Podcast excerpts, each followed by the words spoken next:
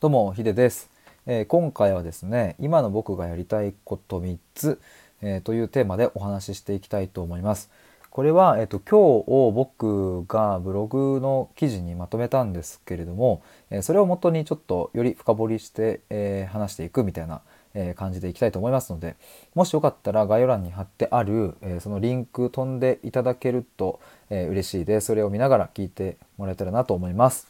えー、改めましてこのチャンネルでは対話と考えることを大事にしている僕が日々疑問に思ったことや言葉の背景について様々な角度から探求深掘りしていく配信をしています。えー、ということで早速本題なんですけれども、えー、今回ですね僕がやりたいことを、え今の僕がやりたいことですね3つ、えまとめてみました。1つ目がえー、自己探求のまとめを作る。2つ目がスタンド FM の過去放送を整理する。3つ目がコミュニティの構想を練るということです。それぞれちょっと、えー、お話ししていきたいんですけどまず1つ目ですね。自己探求のまとめを作るというものなんですけれども、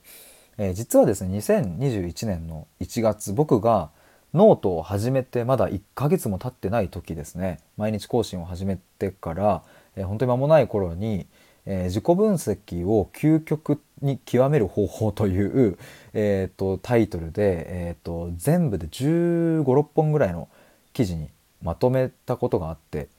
でそれはその当時は、うんと、就活生とかに読んでもらいたいなと思ってまとめたんですね。えー、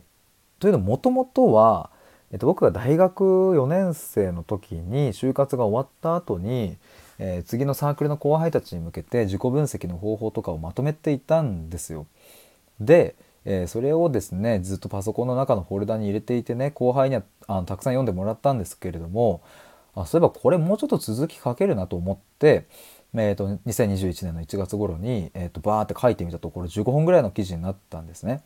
でそれをまとめて、えーといたのであこれちょっともう一回自分のブログとかにこうアップしようかなと思ってってちょっと読み直してみたところなんかうんちょっと違うな ここら辺みたいな、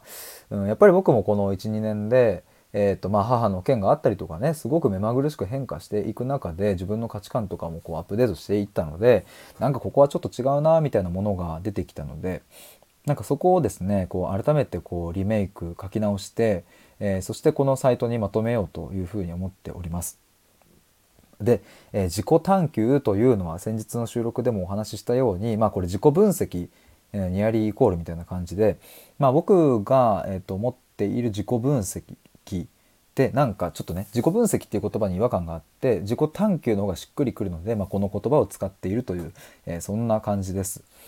なので、えーまあ、就活生の方はまあ引き続きですが、えー、中高生中学生高校生から社会人とか、まあ、もっと言えば、えーともうそうだな定年した後の方とかね老若男女を幅広く読んでいただけるようなそんな自己探求のまとめを作りたいなというふうに思っております。でやりたいこと2つ目これがですねスタイフの過去放送を整理するということです。えっ、ともうですね僕ラジオ配信全部で480本ぐらいになってきているんですけれどもまあやっぱりその最初の方に戻るの超大変じゃないですか。で一番最初に戻るのもとかどうなんだろうな、まあ、順番を入れ替えるとかできたらいいのかもしれないけどなんか最近ねわちゃわちゃアップデート何やらかんやあったりして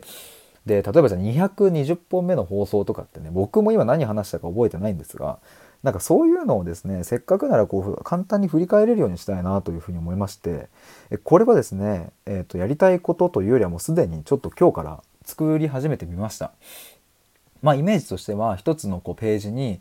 全放送がまとまっていてでそこに URL のリンクが全部貼ってあるのでこのタイトル面白そうと思ったらすぐにその放送に遷移できるみたいな感じです。で、えっと、もう一つは、えっと、その放送にですね、えタグをつけてまあ、例えば、えっ、ー、と、そうだな、愛みたいなタグをつけていくと、えっ、と、愛に関する収録放送がバーッと全部出てくるみたいな、相当かけれるみたいな、そんな感じの、ページを作ってい、えー、こうと思います。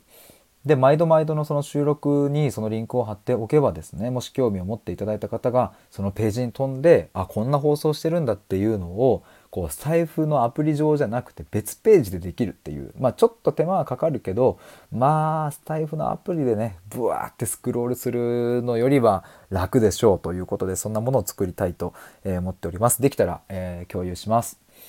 でやりたいこと3つ目、えー、これ最後コミュニティの構想を練るということなんですけれどもまあ、僕2022年の3月末にですね対話コミュニティというのが終了しまして、えー、今日4月の14日なのでまだ2週間しか経ってないんですけれどもなんかそろそろまたちょっとコミュニティ発足させたいなみたいなことをちょっとふと思いました。でただ、えー、と今のところはですねその前回の対話コミュニティのような感じでみんなでバンバン対話しようみたいなノリじゃなくって、えもう少し僕の普段の、え活動とかそういうところに、え踏み込んだ、え感じの、えイメージをしています。なのでなのでというか、えー、と何を使うかというと、まあ、スタエフのメンバーシップ機能を使い、えそしてそこに入ってくれた人たちに限定でスラックに招待をしてそこでこうコミュニティ化するみたいなのはどうかなというふうに思っております。